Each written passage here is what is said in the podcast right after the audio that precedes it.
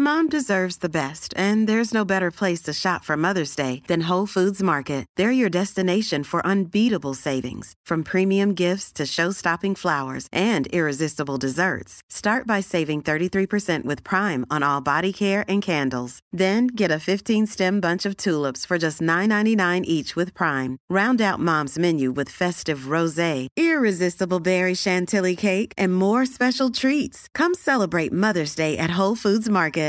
Ready to pop the question? The jewelers at BlueNile.com have got sparkle down to a science with beautiful lab grown diamonds worthy of your most brilliant moments. Their lab grown diamonds are independently graded and guaranteed identical to natural diamonds, and they're ready to ship to your door. Go to BlueNile.com and use promo code LISTEN to get $50 off your purchase of $500 or more. That's code LISTEN at BlueNile.com for $50 off. BlueNile.com code LISTEN. Life is full of what ifs, some awesome, like what if AI could fold your laundry? And some, well, less awesome, like what if you have unexpected medical costs? United Healthcare can help get you covered with Health Protector Guard fixed indemnity insurance plans they supplement your primary plan to help you manage out of pocket costs. No deductibles, no enrollment periods, and especially no more what ifs. Visit uhone.com to find the Health Protector Guard plan for you.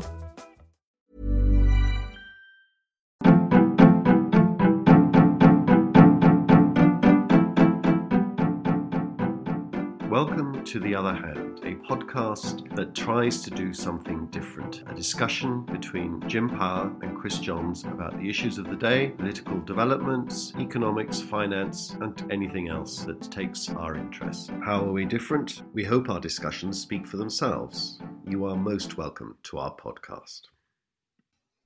Hi, Jim. Good day, everybody. Another podcast from the other hand. Just a big thank you again to all of our increasing numbers of listeners and all your feedback. It's been great to interact with so many people this week. Our most recent podcast with the CEO of ISME, Neil McDonnell, attracted a lot of attention actually, and we've been delighted by the way in which that engagement has kicked off all sorts of interesting discussions. One of the things that I took away from that is that the next 10 years for the Irish economy can't be like the last 10. The, the growth that we've seen in Ireland of jobs, of the economy as a whole, tax revenues, corporate tax revenues, most unlikely to be repeated over the next decade for all sorts of reasons. To the extent that we are going to get growth, and I think we will, I do think it has to come from the small and medium sized enterprise for all sorts of reasons. We won't go into it here, but listen to the podcast to get a sense of one or two of them. But if you think about Dublin, for example, and if the growth of the, the next decade was to be like the last decade, D- Dublin will just go off bang. The house price problem just gets worse, the congestion problem, the traffic problems.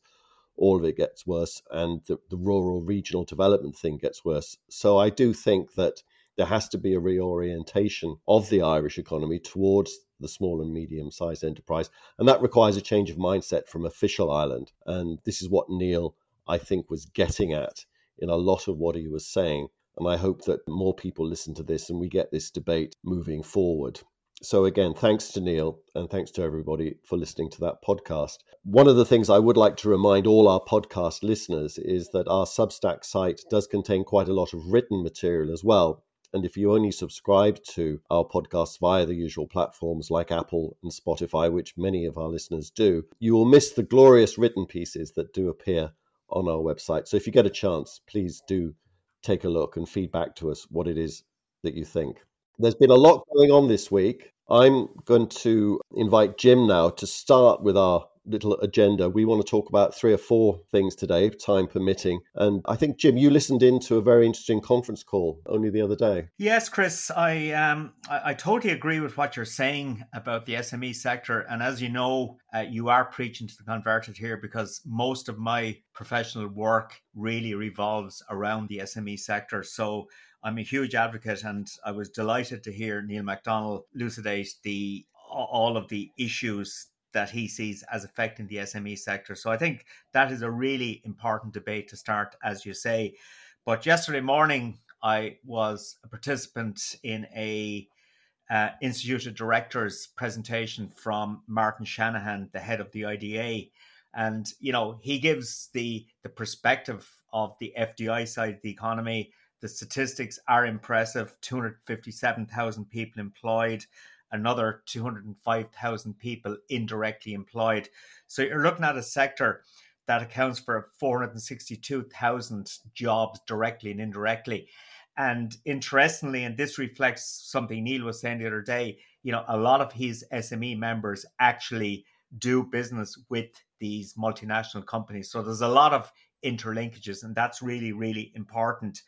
Um, he went through the reasons why you know Ireland is so successful in terms of attracting FDI, um, the tax situation, the talent pool, and particularly, and I like this, he was stressing the importance of being able to attract talented people into the country from overseas to you know satisfy the labor market requirements. He was talking about the stability of the tax regime. He was talking about the ease of doing business eu membership and then the fact that we speak english and have common law uh, so all, all of these well tried and trusted um, reasons why ireland is so successful um, and a couple of things struck me. You know, one was the point he made about the stability of the tax regime. I remember before Brian Lenihan's awful budget when the USC was introduced. I think that was back in 2009. Um, I was brought up the Dublin Mountains with Father Sean Healy of CORI to record a piece for prime time, basically making 10 suggestions each as to why or, or as to how Brian Lenihan could fill the gaping gap in the public finances at the time. And I went through 10 issues that I believed should happen. Uh, but one of those was that the corporation tax rate should be increased from 12.5 to 20%, perhaps on a temporary basis. Um, and, and the reason why I argued that was not necessarily because it would raise a lot of revenue, but it would help get social solidarity to get behind the really, really difficult job that Brian Lenihan had to do. But I was astounded at the time by the reaction I got. Um, very vitriolic response from official Ireland, from the IDA, from lots of other people, and um, I, I, was I was have to say I was very very surprised by the sort of negative reaction I got. But the compelling argument that the IDA made to me at the time was that the stability of our tax regime and the certainty is really important. And if you adjust it once, albeit temporarily, you create a precedent, and that then undermines and chips away at the certainty um, that the tax regime gives us. So I thought I thought that was interesting, and obviously, based on what Martin Shanahan was saying yesterday, um, it is still uppermost in the strategy of the IDA. Uh, the final point I would make about what Martin Shanahan said um, in January the IDA launched a new strategy out to 2025. They're talking about over that period attracting 800 new investments, 50,000 new jobs.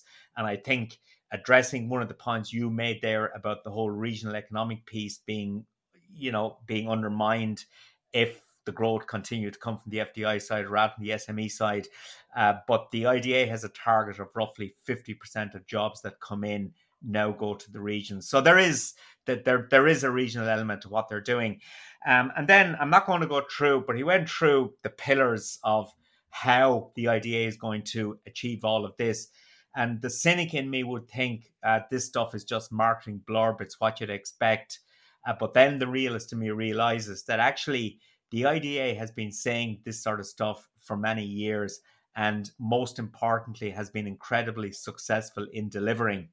So um, I, I, th- I think you have to take your hands off, your hat off, excuse me, to the IDA for what they've achieved. And, you know, it is a really, really important component of the economy. But um, as you said, the SME component is also incredibly important 99.8% of businesses in the SME sector and so on. So the, the two sectors of the economy, you would hope they will work hand in hand to drive our economy out of the COVID situation. Absolutely, and the the point I was the point I was making about the multinationals was not that I think they're going anywhere very soon, and I certainly hope not. What we have, we hold. My point was more about changes, about growth, about about the next decade. That's going to be so important. Recovering from the COVID crisis is going to take a long time, particularly from an employment point of view. And I think we can't rely on the multinationals to generate the jobs that we're going to need, that we must generate, and they almost by definition have to come from where they've been lost, which is the SME sector. And that's what I think requires the different mindset, particularly from official Ireland. It, the, in some ways, it's it's a, it, it's partly PR and it's partly reality. Um, SMEs are not sexy in the way that Apple, Google, and Netflix are. They they just don't have that cachet, that thing that perhaps attracts the certainly attract the attention of the media. Um, it's much more interesting talking about Apple than it is about um, some small business down in the country. Um, well, and in fact, I'm arguing that the small business down in the country is more important going forward than Apple, Facebook, and the rest of them. Yeah, I, I, I note that one of the comments that was put up on social media uh, in response to the Neil McDonnell podcast was that um, it was good to have a discussion on the SME sector, important to highlight its significance, etc. And and you wouldn't understand, Chris, uh, the, the, the, the following comment that was made, but basically he said that there was a view here in Ireland that the SME sector was the Nicky Rackard of the GAA world, the Nicky Rackard Cup of the GAA world, whereas the um, multinationals were the Liam MacCarthy. So, in other words, I know you don't understand that, Chris, but um, in other words, he was sort of, he was sort of saying that the multinational sector tends to be put up there as the premium sporting event, whereas the really important SME sector is regarded as a much lesser sporting event, which is the Nicky Rackard Cup. But I thought that summarized it really, really perfectly. You know, definitely the SME sector is not is not regarded as sexy. I didn't understand that, but now thanks, I do. I'm deeply grateful for your explanation for what did puzzle me greatly at the time. So we're on the same page. The multinationals are incredibly important, but we've got to elevate the the indigenous Irish economy. That's what we're talking about. And I was fascinated to listen to your remarks, the IDA were making about the stability of the tax system in terms of explaining Ireland's success and therefore uh, hoping that it stays stable going forward. It's probably going to be anything but stable if uh, some reports are out of over the last few days or anything to go by, because we've got a new commission on taxation, not the first one we've had. It's been set up this week by Paschal Donohoe to report, I think, in the middle of next year and it's going to take a look at all sorts of different things, but the list of suspect is the usual one.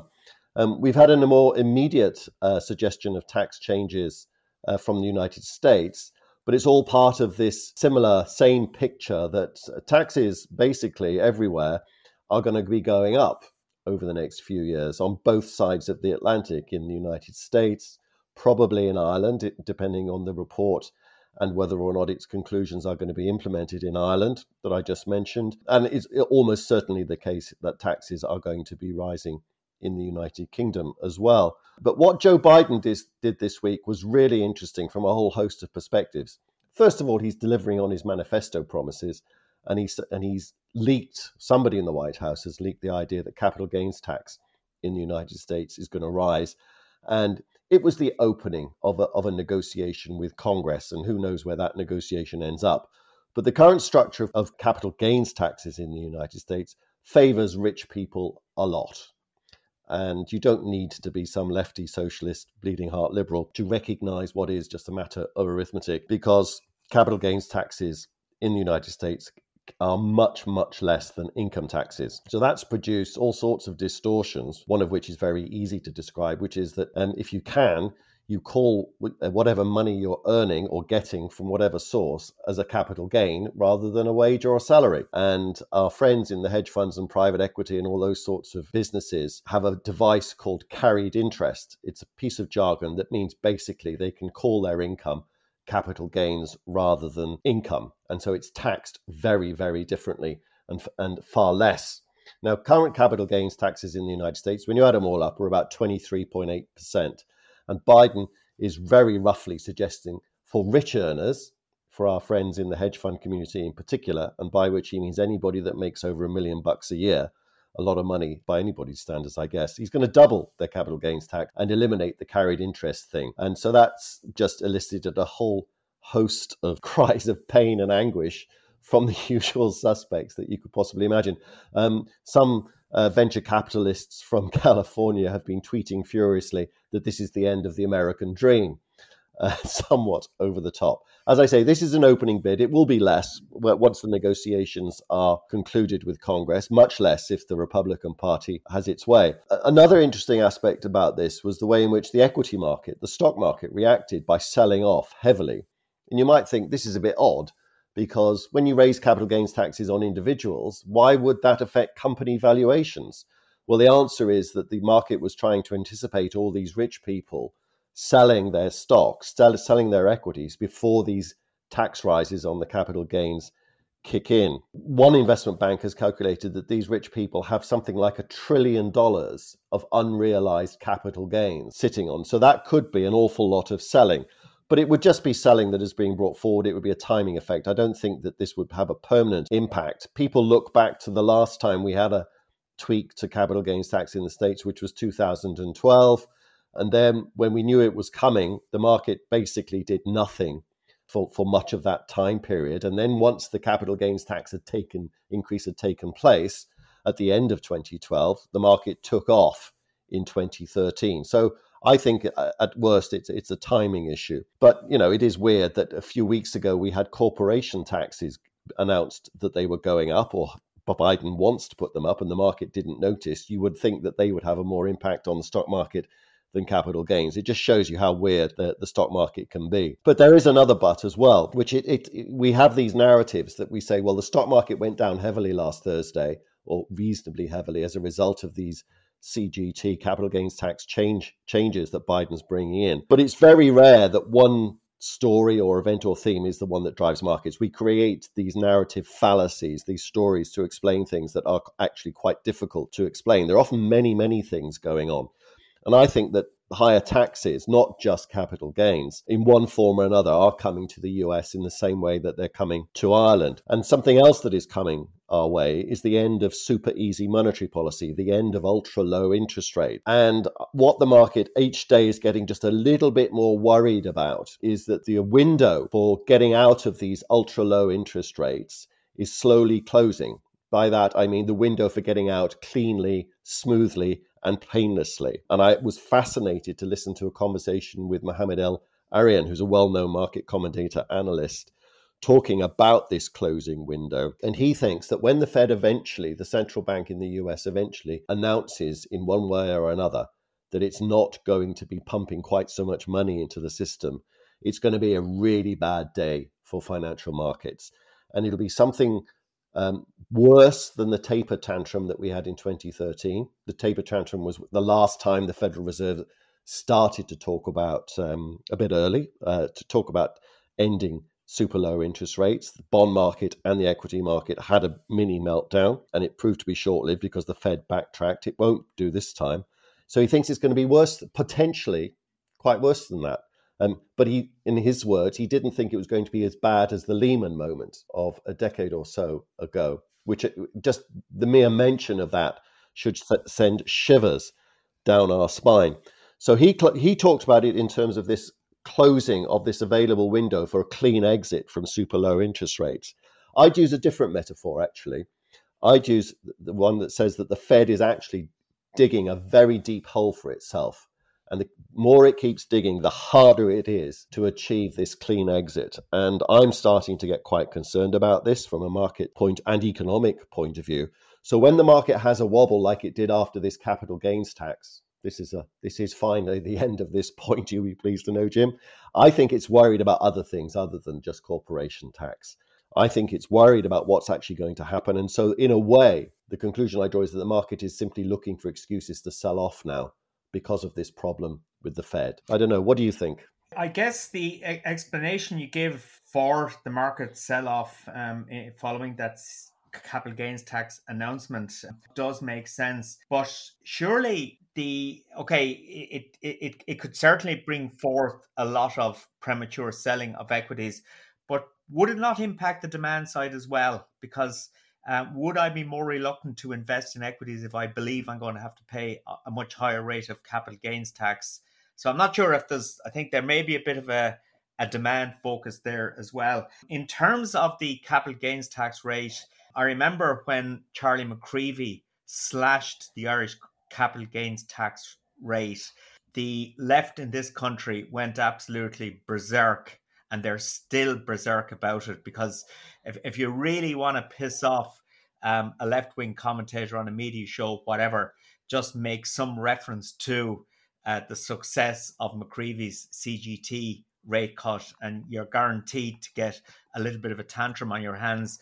Uh, but what actually happened at the time was by slashing the capital gains tax rate, there was a dramatic increase in capital transactions, and the government within a couple of years ended up collecting more than three times the, the old tax take at the, at the much higher rate because the, the lower CGT rate definitely brought forth a lot of activity um, which benefited the public finances enormously. You know, it, it does remain to be seen if Trump, or sorry, if Biden does deliver that CGT increase, what sort of impact it, it actually does have on transactions and on the tax take, because increasing taxes does not necessarily lead to increased revenues. Um, I think um, even you would have to accept that, Chris. I, I note with some concern that in the last three or four weeks since we last discussed markets in any significant way, you have definitely become um, a lot more nervous now than you were then.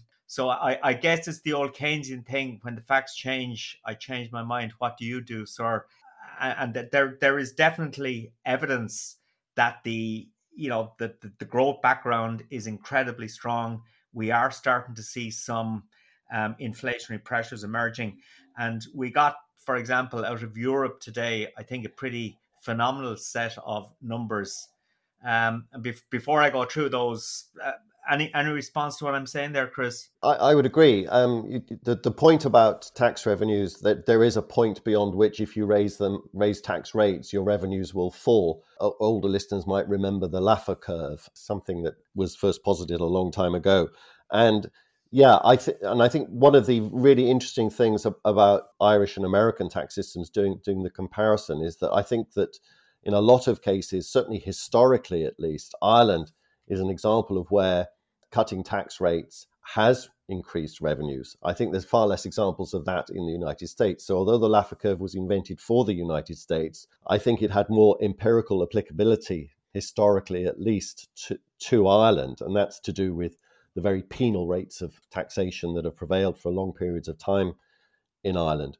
But coming back to your most recent point there about inflation, Jim, that's why I'm not so much changing my mind as moving my mind along, if you like, as the, as the data is coming in. We we've been right to be positive about equities. They've continued to go up. They they had this wobble this week, ostensibly over the CGT issue, but I think that what equities are starting to really have to confront all asset markets actually, not just equities. There's bonds, everything. Is this inflation issue? And everywhere, everywhere you look, Jim, inflation is coming in a little bit higher. But can I stop you in your tracks a second, um, if I may? This nervousness is certainly not being reflected in bond yields. The US 10 year bond yield today is at 1.53. It was over 1.75 a few weeks ago when we really did have some market jitters about inflation.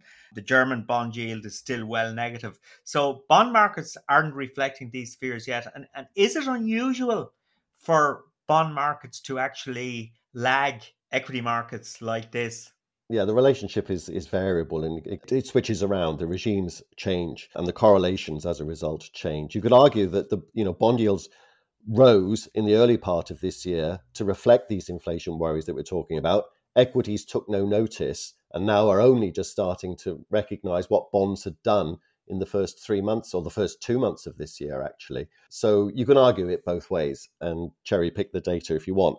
But the, but the, the fact, the one fact that has started to make me a little bit, not a lot, a little bit more nervous than I was, was, for example, you mentioned the PMIs, purchasing manager indices, really, really important forward looking indicators of economic activity that have been published for Europe um, on a pan European basis this morning.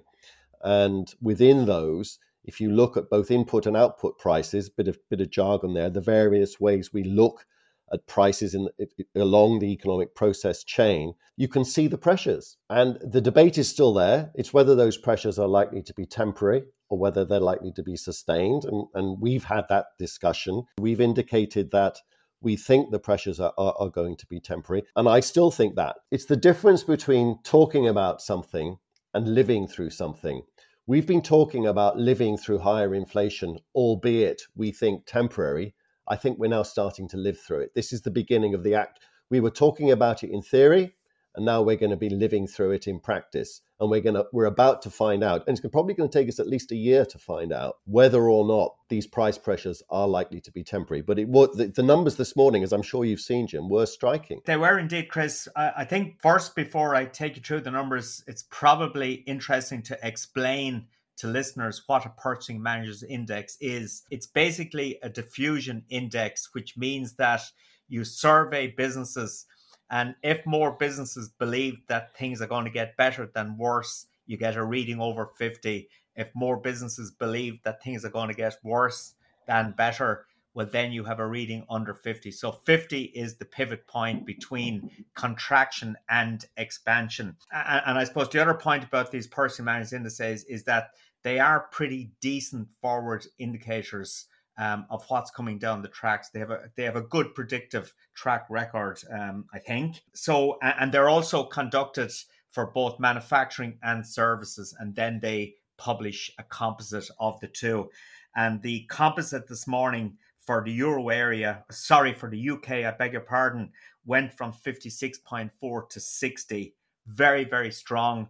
The services sector rebounded very strongly that reflects the fact that outdoor hospitality was starting to resume in the UK and then the manufacturing side very strong as well. Can I just add to that that the thing that I found most striking about those numbers was how strong they were relative to their past. Now, we would all expect some bounce back from the awful recession that the UK has had over the last while, thanks to coronavirus.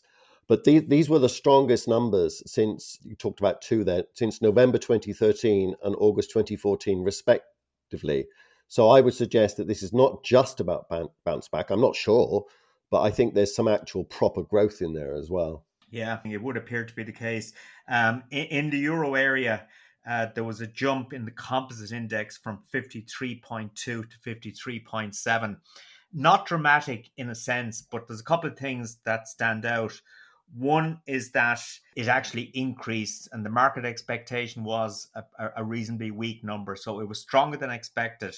Um, and given the circumstances of lockdown and renewed lockdown in the euro area, that is significant. And I think the other bit that really stands out is that the manufacturing side, very, very strong, over 63.4 to be precise. So these are in a historical context, very strong numbers. So it does suggest that there's something strong happening on the manufacturing side across the euro area. And the and it, it is telling actually that within the euro area, Germany is one of the weaker ones, which is traditionally the manufacturing powerhouse of Europe. So a number of other countries are seeing strong rebound in manufacturing activity. The service one there are no surprises there because the service sector is the sector that is subject to the restrictions that have been imposed across many countries. It includes retail, it includes various service sector activities, the activities that are um, most adversely affected, as I say, by the restrictions. But even there in Europe, um, the services reading is over 50. So strong numbers. And within the numbers, also, we see that, particularly in Europe, but I think also in the UK, that there are price pressures becoming apparent. Both input prices and output prices are starting to heat up a little bit. And that kind of feeds into um, your narrative there about thinking about and living through um, an inflationary period but very very strong numbers. There's no doubt about it. They were extraordinary. The um, the in the 23 years of the history of these PMIs, these purchasing manager indices for the UK, there's actually only been one stronger period in the autumn of 2013. This was an incredibly strong number for for the UK, and I was struck by your comments there uh, about Germany, the way in which it was reasonably weak within a very set of strong numbers for the eurozone as a whole. So there's clearly something going on. And finally, your point about manufacturing, I thought was a really good one because that corresponds with what's happening in the United States and elsewhere. That this recovery is very much being driven by manufacturing, um, older industries, if you like, um, which which I find really really interesting. So it's a slightly different type of recovery. And once services join in, and I think this is one of the things that worries me about the inflation point of view, is that services are the ones that have been restricted by all the coronavirus rules, as you've said. In the UK, in two and a half weeks' time, all indoor dining and pubs is opening. That's service industries. They announced today in Wales that they're joining England um, three weeks Monday for full outdoor dining, full outdoor and indoor dining and pubs and all. Uh, so reopening is happening, which will enable services to join this manufacturing rebound. And that's what is beginning to make me twitch just a little about just how we're going to be dealing with these pipeline pressures. I was struck moving the conversation about the same thing but different geography to the United States. Um, there's a I wrote about this in a, in a blog for for our Substack site. If anybody wants to see it, the link is there. There's a wonderful conversation between Gillian Tett, who's the managing editor for the FT in the United States, and Larry Summers, professor at Harvard, ex Treasury Secretary, and absolutely dyed in the wool Keynesian economist, would normally be all for supporting economic stimulus along the lines that Joe Biden is saying. But he has a very strong view that the US economy is already on fire and it doesn't have the spare capacity to deal with all of this stimulus that Biden is raising taxes to pay for. And we talked a little bit about that. And he thinks that there is too high a risk being run here of inflation in the United States. It's very, very early days for this debate. It's one that we have had on this podcast and in our writings for some time now. And Jim, you know that we're going to be coming back to this many, many times over certainly over the course of this year. But it's going. It, this one is going to run and run, and, I, we should make no apology for alerting our reader, our readers and listeners to the fact that uh, um, we will be coming back to it. I know you want to talk before we finish about some debt numbers that were released recently, which are really interesting. I just wanted to perhaps lighten the mood slightly, alerting listeners to a great story about uh, about Brexit. There are lots of anecdotes about restrictions on trade between the United Kingdom or Great Britain, really, and, and Northern Ireland. And it was revealed this week that it's even affecting birthday presents of ponies apparently somebody was trying to import some ponies just from Liverpool into Northern Ireland this week, and they got held up because of lack of paperwork. So Brexit goes from um, one rid- more ridiculous moment to the next, and I do think that we are going to get more and more stories like this. But I think you wanted to conclude with one small piece of data that fascinated you? Uh, yes, Chris, absolutely. Um, there was debt numbers published for the euro area this morning by Eurostat, the European Statistical Agency, where government debt levels and budget deficits were at the end of 2020. And the government debt measured as a percentage of GDP in the euro area hit 98% at the end of last year. So, to put a bit of context on that, it's up from 83.9% a year earlier and it's the highest level of debt seen in the euro area since the eurozone was created back on in January 1999. So big debt numbers and that does feed into the whole nervousness about the inflation debate or, or conversation we've just had about the implications of that for bond yields and interest rates and it does show the bind that central banks are in at the moment because they really need to be careful. I think um, that they do not um, scare bond markets, push bond yields up, and suddenly turn these big debt levels into something more problematical for the countries involved. So th- these are big, big numbers. And of course, Greece is up there at 205%, Italy 156%. So a lot of countries with very, very significant debt levels. And Final point um, while we were on the discussion about very strong data numbers, I noticed that in the UK, retail sales jumped by a massive 5.4% during the month of March. And within that, there was growth of 17.5% in closed sales. Um, and I guess your your fellow countrymen over there are dressing up before they are allowed out to meet their friends again. So there's a bit of vanity driving that number. Well, I certainly am, Jim. Good. I'm delighted, Chris. Absolutely. Yeah, the, the, everything is linked to everything else. You know, we talked about the PMIs, we talked about rapid economic growth and those incredibly strong UK numbers. We might all be dressing up to go out to the pub, but one thing that ponies story told us is that we're, we're having trouble exporting, and within those PMIs, the export numbers for the UK were very weak. So that there was a sting in the tail, and it's a reminder. Just we'll conclude here, I think, Jim, that in in the modern world, everything is connected to everything else. We we join the dots on this podcast. Thanks, Jim. Thank you, Chris. You have been listening to Chris Johns and Jim Power. We aim to provide an independent take on economics, politics, and anything else that takes our fancy. Thank you very much for listening, and we hope to have you on board again very soon. Hey, it's Danny Pellegrino from Everything Iconic.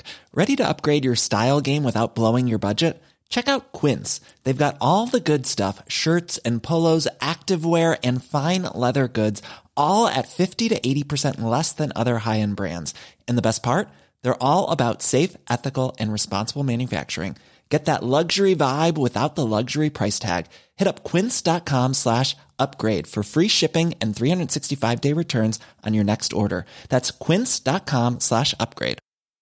Mom deserves the best, and there's no better place to shop for Mother's Day than Whole Foods Market. They're your destination for unbeatable savings, from premium gifts to show-stopping flowers and irresistible desserts. Start by saving 33% with Prime on all body care and candles. Then get a 15-stem bunch of tulips for just $9.99 each with Prime. Round out Mom's menu with festive rosé, irresistible berry chantilly cake, and more special treats. Come celebrate Mother's Day at Whole Foods Market. Hey, it's Paige DeSorbo from Giggly Squad. High quality fashion without the price tag. Say hello to Quince. I'm snagging high-end essentials like cozy cashmere sweaters, sleek leather jackets, fine jewelry, and so much more. With Quince being 50 to 80% less than similar brands. And they partner with factories that prioritize safe, ethical, and responsible manufacturing. I love that. Luxury quality within reach. Go to quince.com slash style to get free shipping and 365 day returns on your next order. Quince.com slash style.